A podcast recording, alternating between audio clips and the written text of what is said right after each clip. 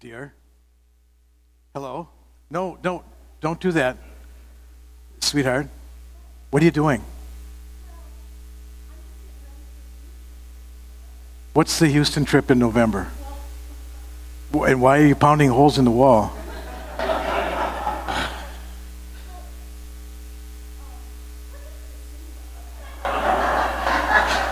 It's not for pounding holes in the wall, I know that.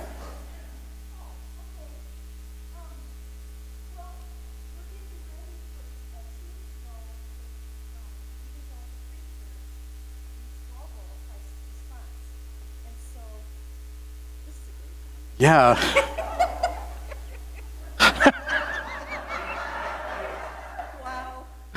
Do you know how to run that thing? I can. I know you can. So we're taking a team down to Houston in November. What's the purpose of that? Well, so crisis response.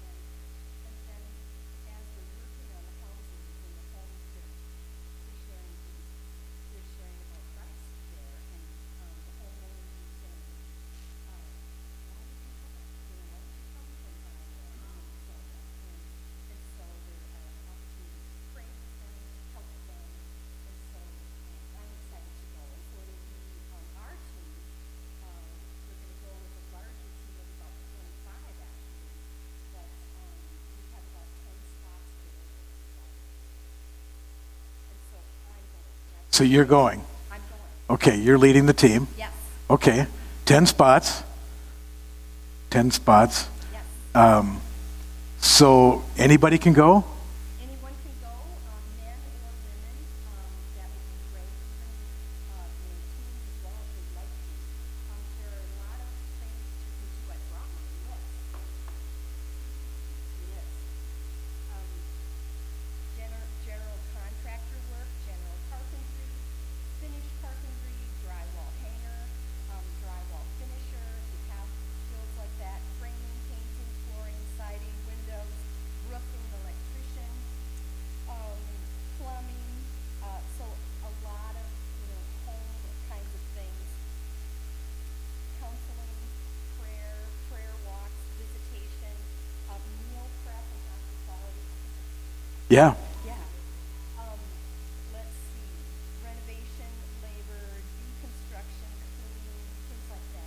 So we're going into people's homes that have been damaged by the flood, helping to take them apart and helping to put them back together, whatever stage they're in with that process. So it's a ministry of help and a ministry of presence. Okay. And we're hoping to send a team from Valley Free to go down and be part of that. And we're hoping this is a kind of a launch team. We're hoping to send teams on a regular basis down there. I know they're still involved in the hurricane recovery in New Orleans, and how many years ago was that?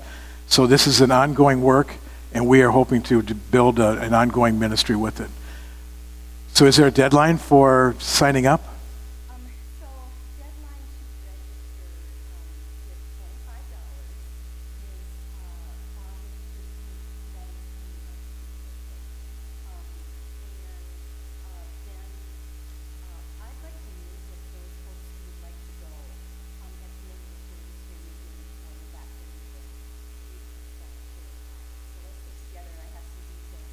So meet with you after the church service, and you can give more details on cost and time frame and all that stuff. Yes. Okay. The other thing is, I've learned of an additional need as we are there. They need to rent a car. There might be a few on the team that may need help financially. Okay. I don't know, could you help with that? So you have an opportunity as a church. If you cannot go, you can help someone go. And so as Sandy is saying, if you want to give to the Houston Ministry, just make a notation on your check Houston Ministry and designate those funds for it. You can help with expenses. You can help somebody go who has the time but not the funds, things like that. We can all partner together to make this happen. So see Sandy right after the service this morning. You don't have to have a hammer with you. In fact, I don't think you even need to know how to run a hammer in order to go to Houston. And we're glad for that. Okay. Thank you, sweetheart.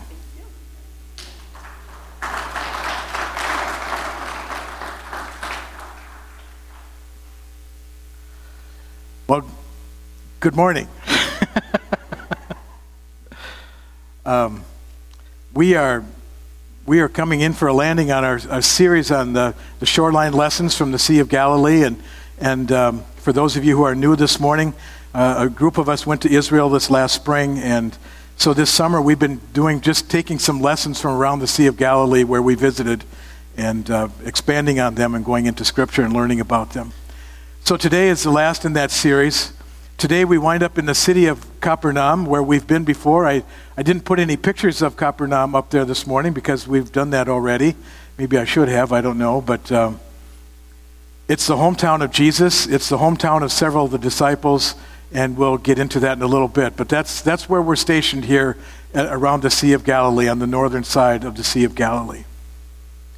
When I was thinking about what it means that Jesus called the disciples. One thing that came to my mind was a story of a number of years ago when Sandy and I were in the very beginning stages of church planting ministry in Romania. We had a church from the Minneapolis area sent a team over to help us with some things, and there was a lady on that team, and I don't know how many were on the team, but there was one particular lady that I'm thinking about, and she came over and was part of the team and was a lovely lady, and we got to know her and all the members on the team, and we got to know her story in particular as we asked everybody what their story was. And she said that she felt like God had called her to be part of this ministry team to come to Romania.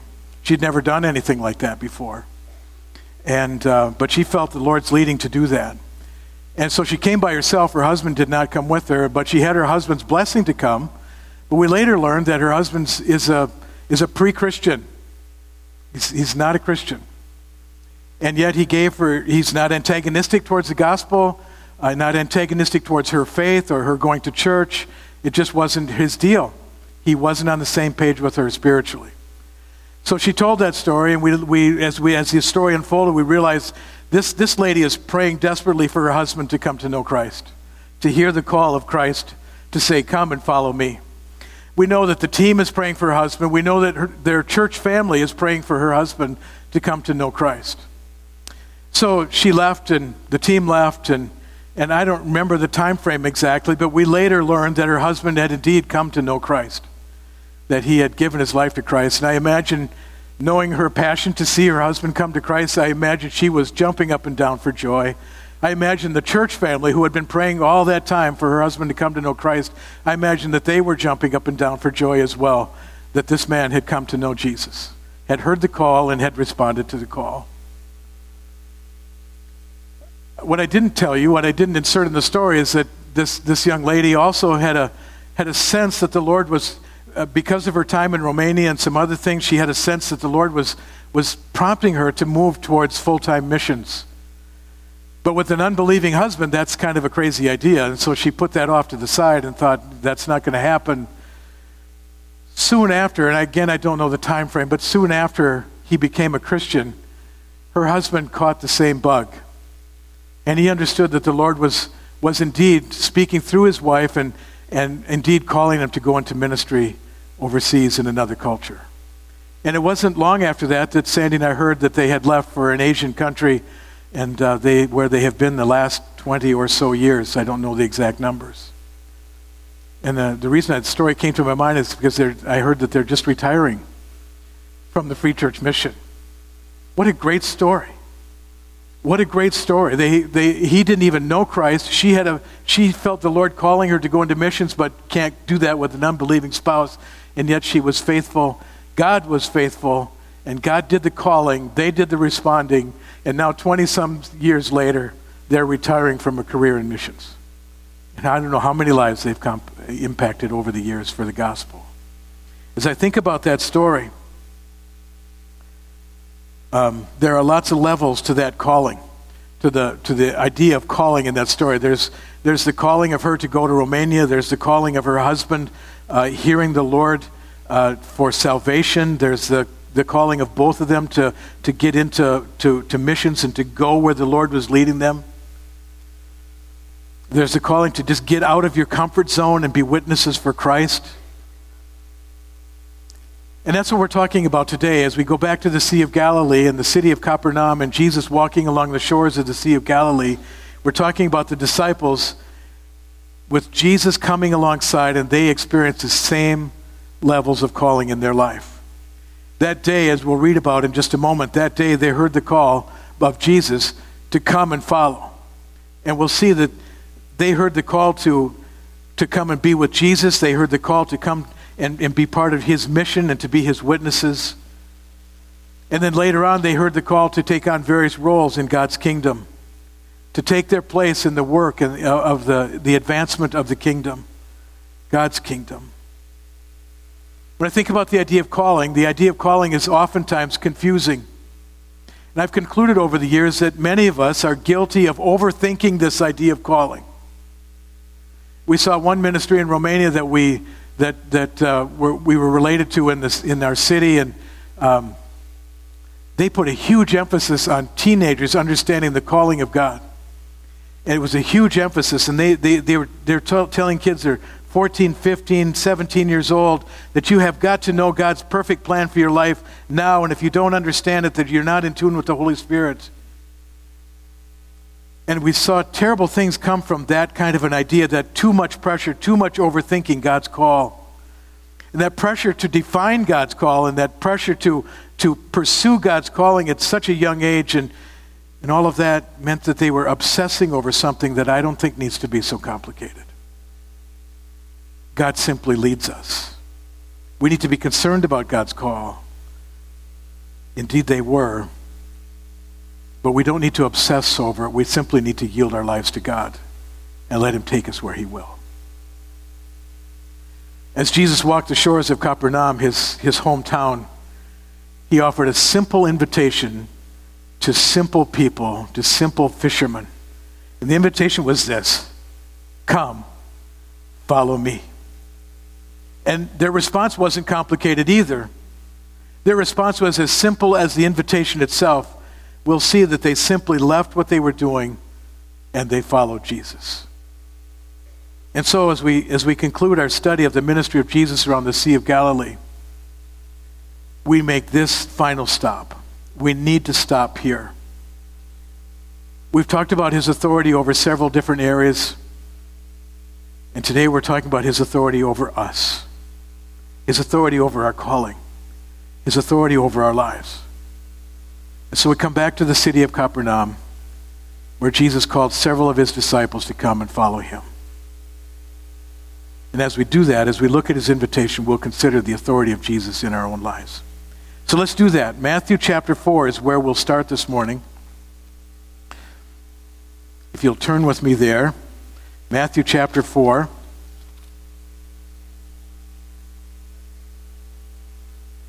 And I'll begin reading at Verse 18. While walking by the Sea of Galilee, he saw two brothers, Simon, who was called Peter, and Andrew, his brother, casting a net into the sea, for they were fishermen. And he said to them, "Follow me, and I will make you fishers of men." Immediately they left their nets and followed him. And going on from there, he saw two other brothers, James, the son of Zebedee, and John, his brother, in the boat with Zebedee, their father, mending their nets, and he called to them. Immediately they left the boat and their father, and they followed him. Now turn with me over to Matthew chapter 9, and we'll see the calling of Matthew. Matthew chapter 9. It's very simple.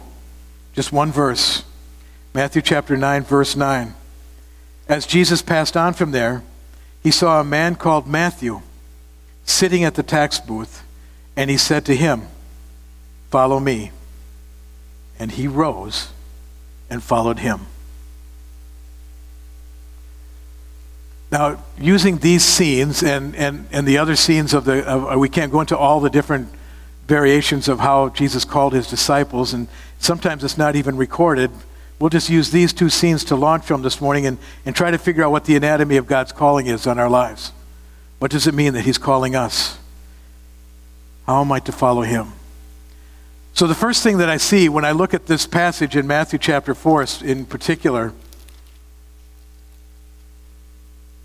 is the idea that he's calling us to come out. He's calling us to come out of where we are. He's calling us, in salvation terms, it's calling us to repent and turn towards him. In calling terms, he's calling us to leave behind, to drop the nets as the fishermen did and leave and follow him. He's calling us out of where we are. And as we talked about last week, this moment, this decision to follow Jesus, this invitation to come out, comes after a moment of clarity. We talked about this last week, so I won't go into it too much, but there are moments of clarity when we see Jesus for who he is. Matthew records the calling and the decision of the disciples, but it says that they just simply dropped their nets and left. But I believe, and I think most commentators believe as well, that they were actually primed a little bit. They understood who Jesus was. They had a moment of clarity. So when he came along and actually dropped the invitation, they were ready. Because they had already considered Jesus. They had already thought about who he was and what he was doing and his ministry. They were already prepared. They had already seen him. The call to follow him didn't come out of the blue. Turn with me over to John chapter 1. And this really comes out. John chapter 1.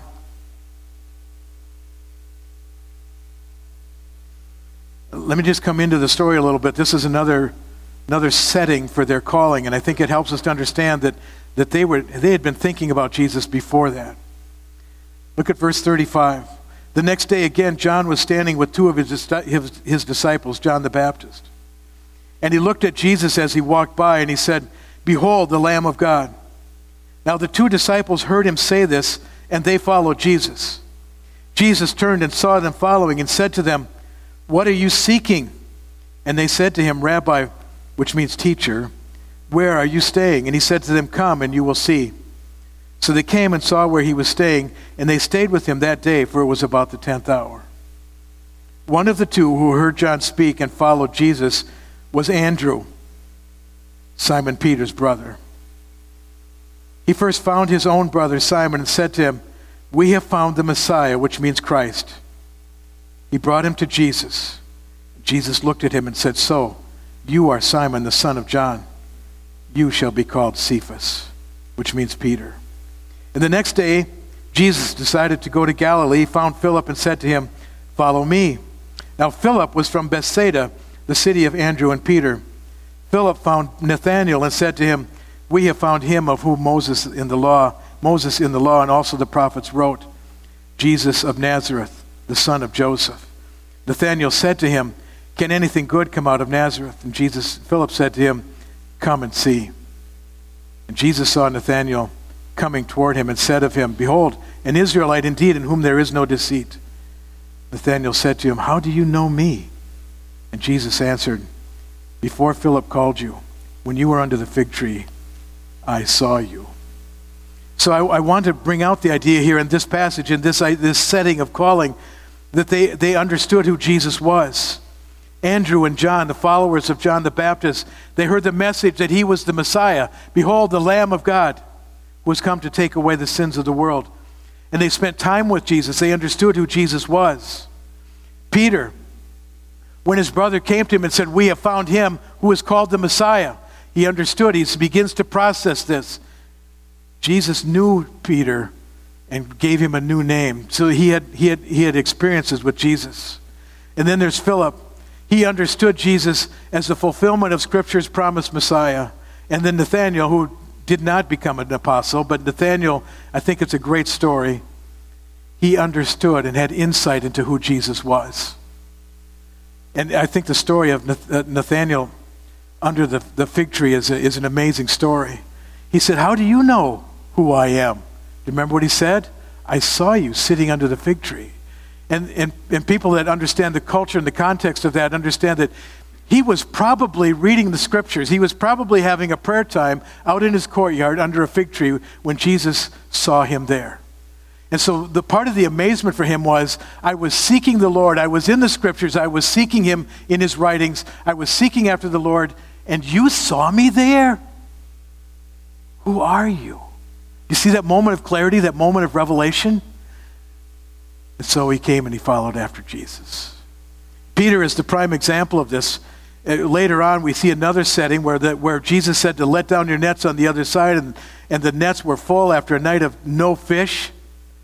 But at Jesus' word, the nets were full, and Peter realized at that moment that he couldn't be in the presence of Jesus. You are holy, you are God, and I am not. He understood. There was that moment of clarity, that moment of revelation. And then in Matthew chapter 16, when Jesus said, who do you say that I am? Peter said, you are the Christ, the Son of the living God. And I also want us to understand that as we see in these examples, we see there's a progression here, isn't there? There's a revelation here, and there's a revelation here, and there's a revelation there. And that marks our Christian life. As we grow and mature in Jesus, he begins to reveal more of himself to us and more of his plan and his purpose for our lives. I think about King David. Before he faced Goliath, what was his moment of clarity? As he's standing there, and he's standing there with his brothers and with the army of Israel, and he had a moment of clarity. Remember what it was? This is a little bit out of the category here, but remember what his moment of clarity was? Who are you to speak of the King of the universe that way? The God of the people of Israel. Who are you to speak like that? That's a moment of clarity. And he stood up and he said, I will not stand for this. You will not speak of the Lord this way. And he went, and the rest of the story of David and Goliath is evident to us. That's that moment of clarity. Moments of clarity precede a profound sense of calling. And then there's the invitation. Back to Matthew chapter 4. I want you to notice something in this narrative in Matthew chapter 4. Jesus said, come and follow after me, and I will make you fishers of men. I want you to notice this. It is Jesus who's extending the call. It's not the disciples' idea. It's not their personal invitation. Hey, I think this is a good idea. Maybe I'll just walk after you. Maybe I'll follow after you. It's Jesus saying, I want you to come and follow after me. Dietrich Bonhoeffer said it like this. Discipleship is not an offer that man makes to Christ.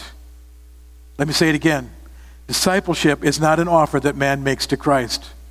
The calling is initiated by Jesus. The calling is anointed by Jesus. The calling is carried out by Jesus. One author that I read this week said it this way, and I don't even know if he knew what he was saying. The context is actually contrary to this, but listen to what he said. As God is increasingly marginalized in our culture, fewer and fewer people understand their life as a response to a call from God. Instead, they seek to create their own subjective identity. You see, the danger is to create our own plans, to distort God's truth, his kingdom work, and his priorities, or his design for our lives by dictating to him our reality, by dictating to him how his calling needs to shape our lives and to meet our needs.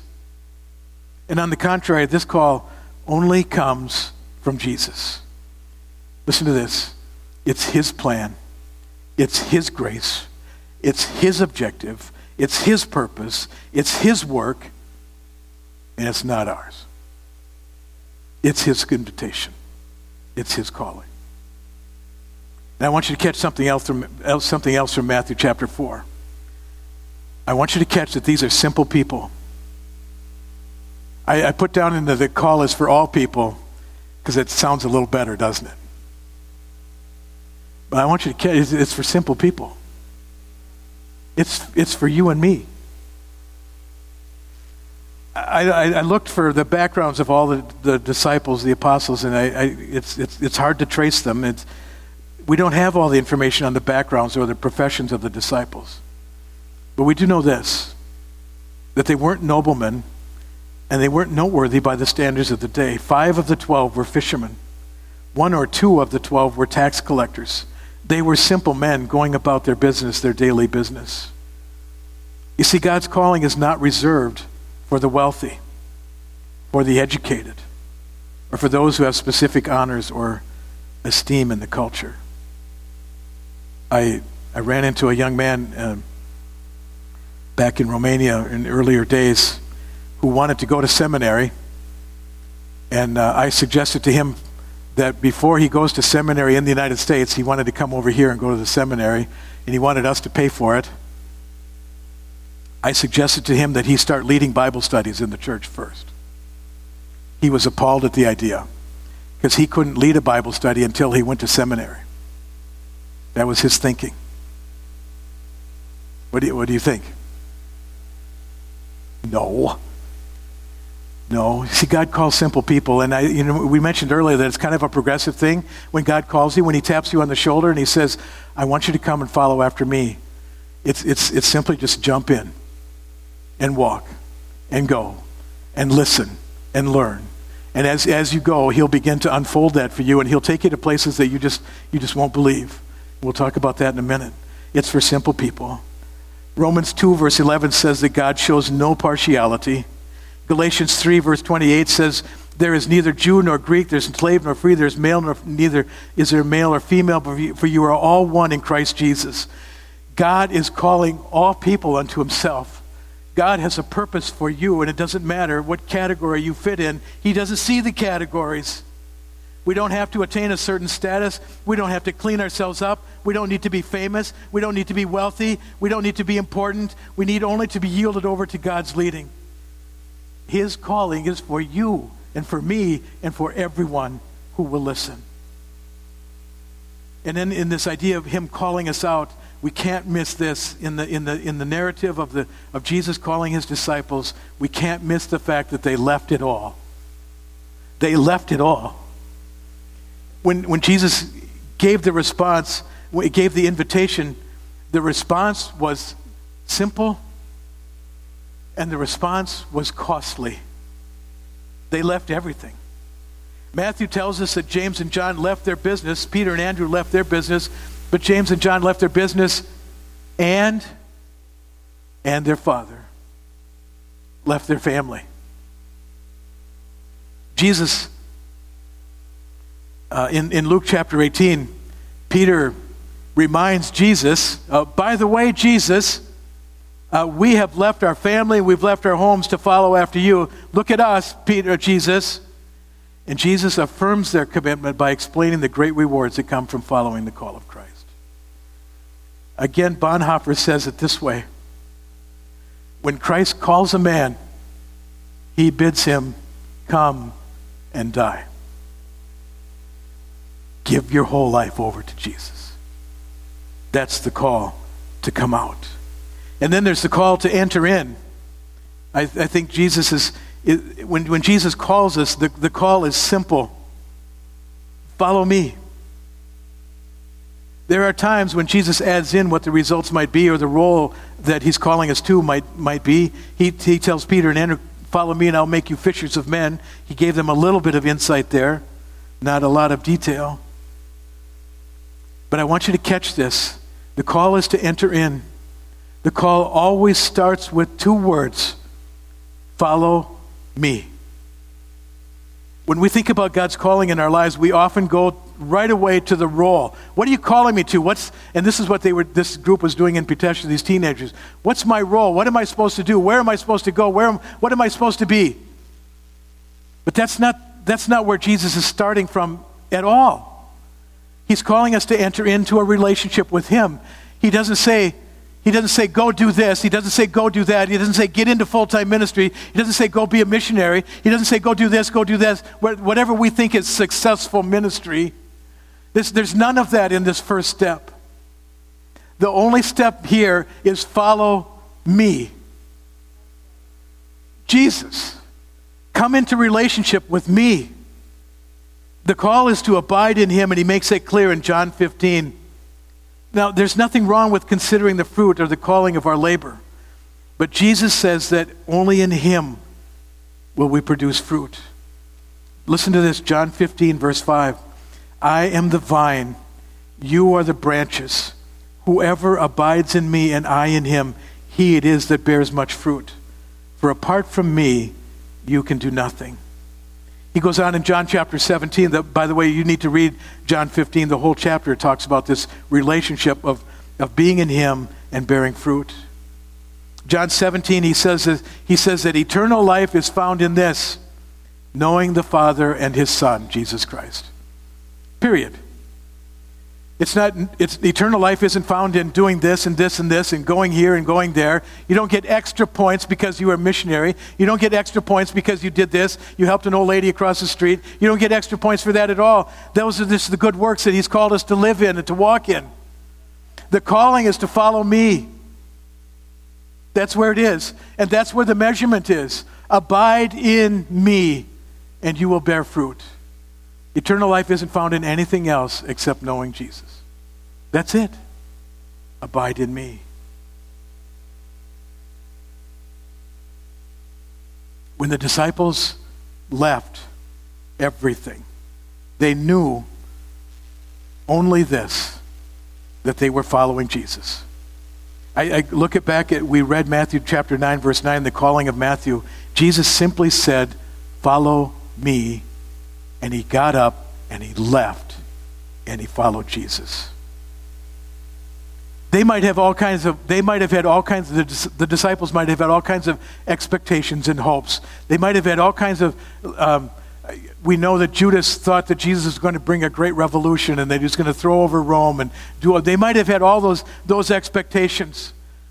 They might have been in the equation, but at the moment, when that moment of clarity came, when they looked at Jesus and he said, "Follow me," they simply dropped everything and left. They had no idea where that road would take them. No idea. All they knew is that this guy Jesus was leading and they wanted to be in a relationship with him. You see, the calling of Jesus is always, always, always a calling to be with him. And then there's the call to join up. This is another aspect of the call to us. The call to join up. I look at the call of Peter and Andrew, and Jesus said, "Follow me, and I will make you fishers of men." As Jesus calls us, he gives us insight into his work, to the work of the kingdom that he wants us to be involved with. For Peter and Andrew, it was to be evangelists, although they didn't know that at that moment. It would unfold later. It would be revealed later. Peter and Andrew was to be evangelists, to call others to Christ. For the Apostle Paul, it was to join Jesus in reaching the non-Jewish world. But I want you to know that at this point, at this moment, the calling is still not specific, if I can say the word. Peter and Andrew still didn't know, okay, you're called to be evangelists, I will make you fishers of men. What does that mean? Where do I go? What do I do? What does that mean? They didn't know what that meant for them. All they knew was that they were following Jesus. But the invitation is still a call to join Christ in his kingdom work. When the family of Jesus came and asked Jesus to come home with him, if you remember the scenario in the Gospels, they said they were concerned for Jesus, that Jesus was, I say, going around the corner. They thought Jesus was losing it. And so they came and they knocked on the door where Jesus was teaching and ministering inside the house, and they said, Would you send Jesus out here so he can come home with us? He needs to stop this nonsense. Do you remember what Jesus' reply was in that story? Do you remember? Help me out. Who is my family? And he pointed around to all those who were listening to his teaching. He says, "These are my brothers and my sisters." And you know why they're my brothers and sisters? Because they're doing the will of the Father. Because they're walking in it. They're yielding themselves over to who God is. And I think about, okay, what are the movements of God? What is God doing in the world? What is God's will? There's the question of the day for you right there. What is God's will? Well, listen to this. Let me give you a list, and then you add your own items to this list. God's will is that none should perish. Right? God's will is we should do unto the least of these. God has given us a ministry of reconciliation. God has called us to be witnesses. You see the movements of God? And we're joining in right here. Jesus said, "I will establish my church. I will build my church. And the gates of Hades shall not prevail against it." That's a movement of God. That's where God is going. His movement is to bring grace and restoration to those who call on his name. He calls us to be agents of his kingdom. We're called to proclaim the gospel to the ends of the earth. We are called to invite others into worship. And what else would you say about God's overarching goals or his purposes in the world? What is God's? Well, there it is. There's the big waves of it, and he's calling us to get inside of those things. It's still not specific, but he's calling us to enter into what he's doing. When Jesus said he would make them fishers of men, he was inviting them to join him in his work, to join in establishing his kingdom. For me, I'll just give you an example from my own life. My calling has included the calling of God to help in establishing his church, that big part of it. Another aspect of his calling came when he layered on the conviction that not everyone in the world had an opportunity not only to hear about Jesus, but to be part of his church. So God took those two things, those progressive callings. He called me to himself. He helped me to understand that he's establishing the church in the world, and then he's helped me to understand that not everybody in the world lives in a nice place like Chaska, where there's bookstores on every corner, where there's Christian radio stations wherever you turn the dial. Not everybody lives like that. Mike, I need you to go. And then he invited my wife into the vision as well, and we began to understand these things. You see how God's calling became more and more specific as we walked along with him. For some people, it's to invest the gospel in kids that we saw just this week. Many of you were part of that. For some, it's to be an evangelist. For some, it's to invest in the family. When Jesus taught us to pray, "Thy will be done on earth as it is in heaven," he's telling us to look around and see what God is doing in the world and then go there. That's the calling. See where God is working. Listen to what he's saying to you. Listen for his promptings, his teachings, his revelations, and look and see where God is going in the world, and then go there. It's not any more complicated than that. In fact, we have a group of people working on our missions effort here at Valley Free, and we've tipped over everything in our missions effort here at Valley Free. And for the last few months, this team has been asking the simple question, where's God working?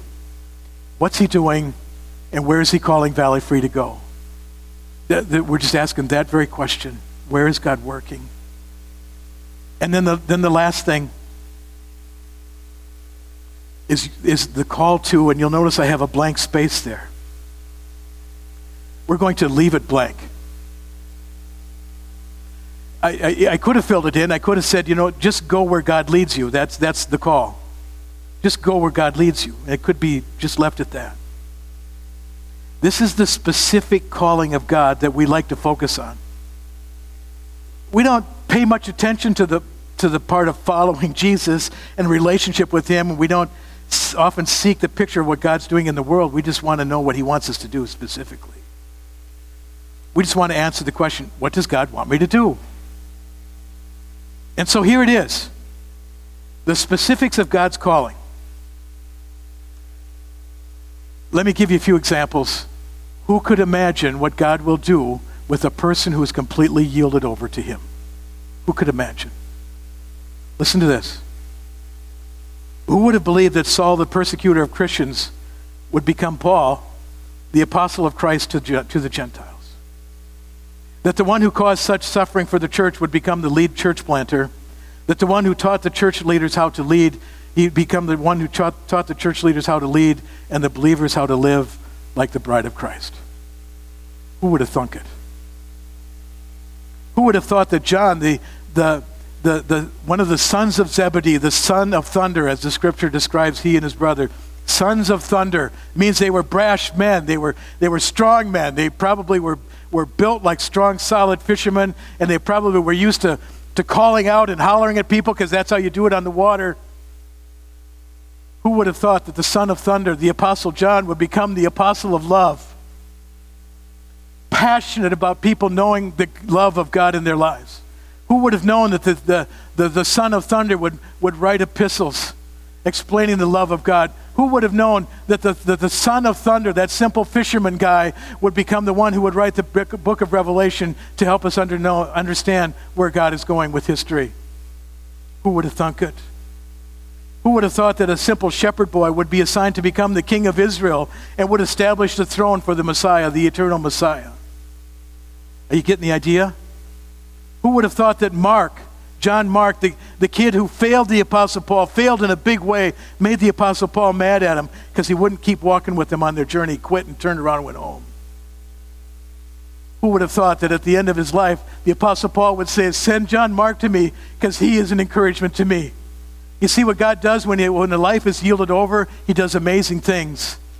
And by the way, Mark went on to write a gospel out of failure.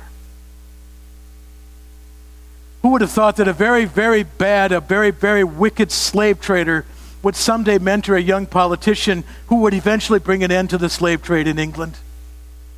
Who would have thought that the slave trader would eventually pen a hymn of God's amazing grace that would be sung around the globe and across the generations? Who would have thought that an alcoholic and a meth addict would one day design a pillow that would give him a national platform to tell of his testimony of transformation in Christ? I don't know if you know his story, but Mike lived right in Carver, had a terrible reputation, was a frequent flyer with the police department, and now he's traveling the world telling people about Jesus. You don't know this story, but this comes out of my network of people. Who would have thought that a disobedient teenager suffering from ADHD, I'm told that he jokes about the fact that his dad used to come home from work every day and just give him a spank, and he'd say, what's that for? He said, well, I know you did something wrong. That's the joke in their family. So bad was his ADHD. Who would have thought that one day he'd become a pastor and an evangelist with a heart to proclaim the gospel, and he preaches the gospel of Jesus across the world to teenagers? He just went to a conference and preached to a bunch of teenagers for a week, and he took a picture with a bunch of missionaries that he grew up with, and he went around to the missionaries. He said, point to anybody in this room here, missionary kids and missionaries, who you would have said would go on to be a pastor and an evangelist. Who would you pick? Not one of them would have picked him. Not one. For me, I never cease to be amazed at a career in highway construction and a career of throwing bags at the airport on airplanes would be transformed into a role of helping to establish the church. There were times when I would walk the streets of Pitești, Romania, when we lived there, and I would wonder aloud how God could give me the privilege of working for him in this place. I'm still amazed. You see, God calls us to be involved in his kingdom and to play a role that contributes to his greater effort of bringing glory to his name. You each have a place in that. And the reason we left that blank is because I can't fill in that blank for you. These things only surface when we yield ourselves to him and we follow him, and we leave the future to him. See how progressive it is. I can't give specifics. I can only say to you, do whatever he calls you to do and go wherever he leads you. So as the worship team comes up, let me close with a few thoughts. What's the anatomy of God's... Half the congregation just got up.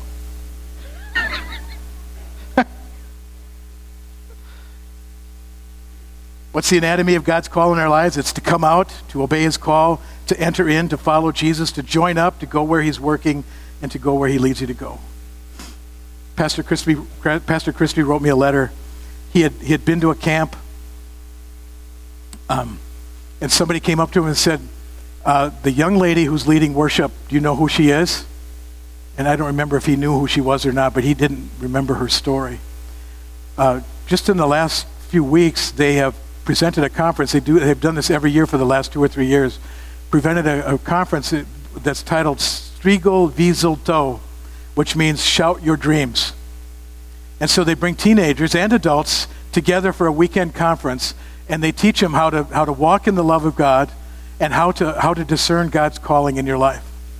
They're drawing people into Jesus. And they're encouraging people to dream big.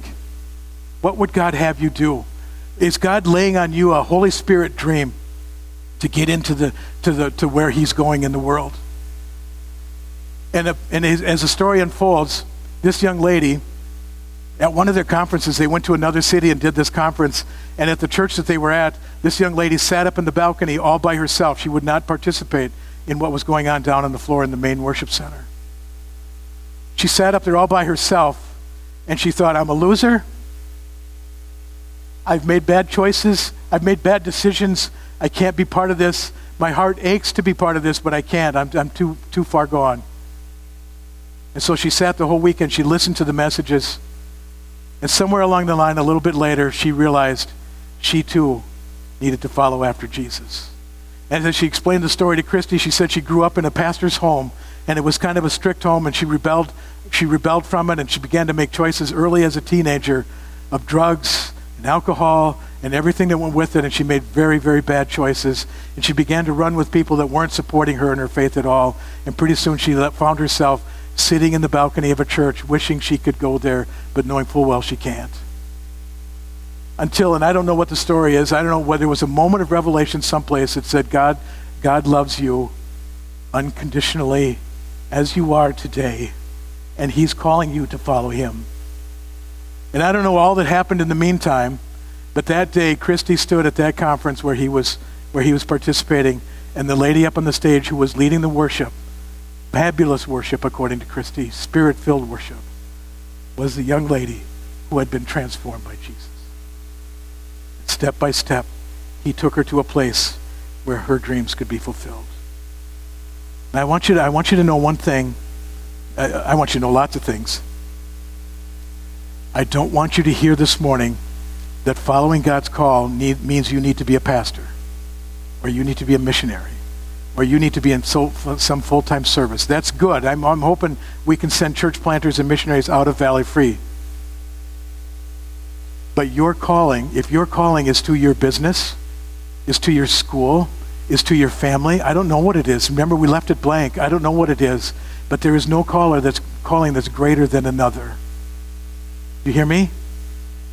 Don't hear, oh, well, I'm not this and I'm not that and I'm not on a big stage, so therefore I don't have a calling. No. This calling is for you, and it begins with, come and follow after me. I don't know if you know this, but you're all supposed to have memorized this, but this is our purpose statement. Listen to this. We exist to bring glory to God by calling all people into an abundant life with Jesus Christ. How's that for a big, sweeping panorama of what God's doing? But our mission says this: to establish people in a living relationship with God, come and follow me; to equip believers to worship, grow, and serve; to come and learn what God has for you, to be equipped for ministry in him, for your calling, and then to experience the fullness of God. You see, what we're talking about today with come and follow me is our purpose as a church. We simply want you to enter into that purpose, that calling, and experience everything that God has for you. Amen? Amen. Worship team, why don't you lead us out, and then I'll pray and